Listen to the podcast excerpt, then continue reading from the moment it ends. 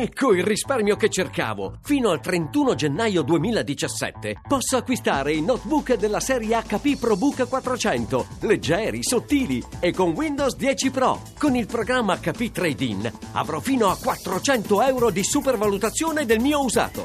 hp.com slash it slash trade-in PC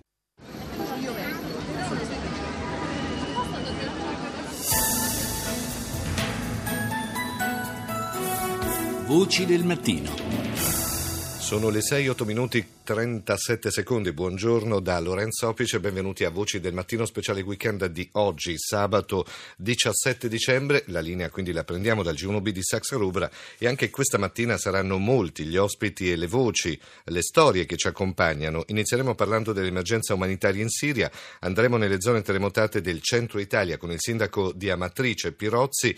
Vi racconteremo anche una storia singolare e molto toccante di un italiano rimasto coinvolto nell'attentato terroristico turistico a Nizza lo scorso 14 luglio e poi nella seconda parte, dopo il GR1 delle 6.30, verrà a trovarci in studio Domenico Iannacone che su Rai 3 conduce i Dieci Comandamenti e ci parlerà del suo reportage in Sicilia.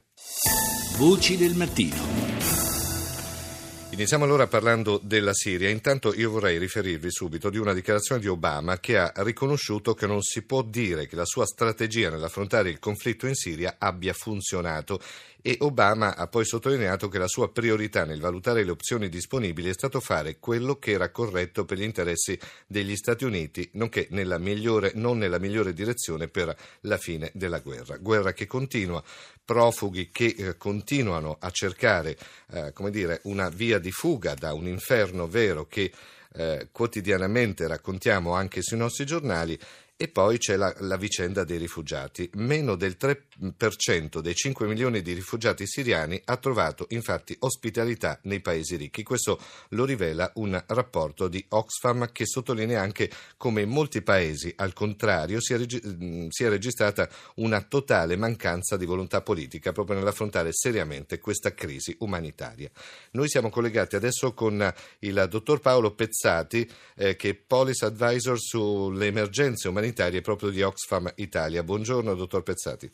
Buongiorno a lei e a tutti gli ascoltatori. E allora, questo vostro rapporto mette in chiaro una situazione che se qualche tempo fa eh, poteva in un certo qual modo trovare spazio anche nei governi dei paesi diciamo più ricchi, oggi sembra esserci invece un passo indietro. Che cosa è successo?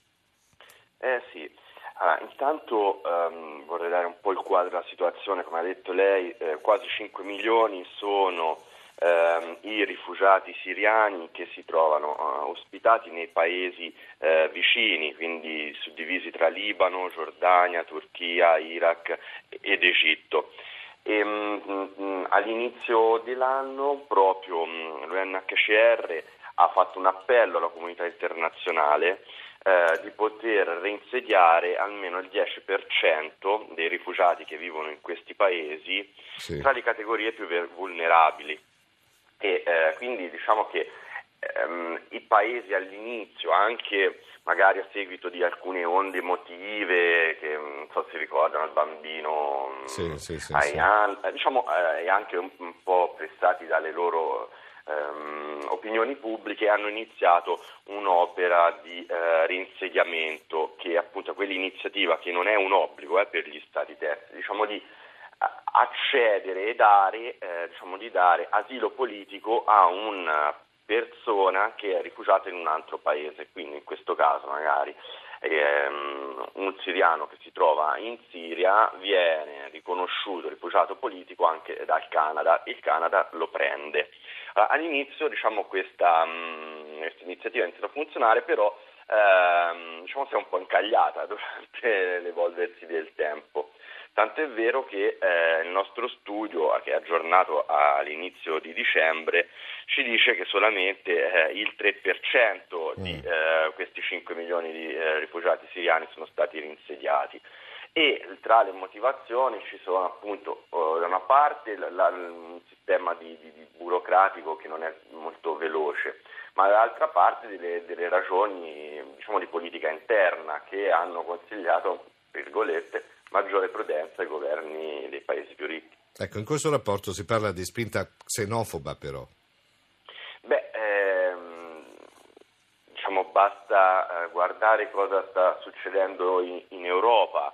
Eh, c'è un movimento che attraversa vari paesi, quindi dall'est Europa, ma, ma non solo, insomma, eh, diciamo che la attraversa un po' in tutte le sue zone, eh, che sta eh, conducendo una campagna uh, mistificatrice e xenofoba sulla questione de- dell'immigrazione e, um, e, dei rifugiati che stanno sì, arrivando sì, in sì, Europa. Quindi in questo momento possiamo dire che se ci sono delle immagini che ci riportano poi, come dire, in primo piano la situazione, no? quella che guardiamo anche sui vari telegiornali, tipo il bambino appunto morto sulla spiaggia, eh, mentre cercava di raggiungere l'Europa, c'è una certa flessibilità anche delle coscienze europee. Eh, mentre quando poi si guarda alla realtà, quella cruda e vera e importante dell'accoglienza, ci tiriamo indietro perché comunque abbiamo paura di questo. C'è questa, possiamo dire, polarità anche di comportamento da parte dell'opinione pubblica europea? Eh sì, mm, ecco, ma, usato... ma perché? Perché questa polarità, questa sorta di schizofrenia, diciamo, europea?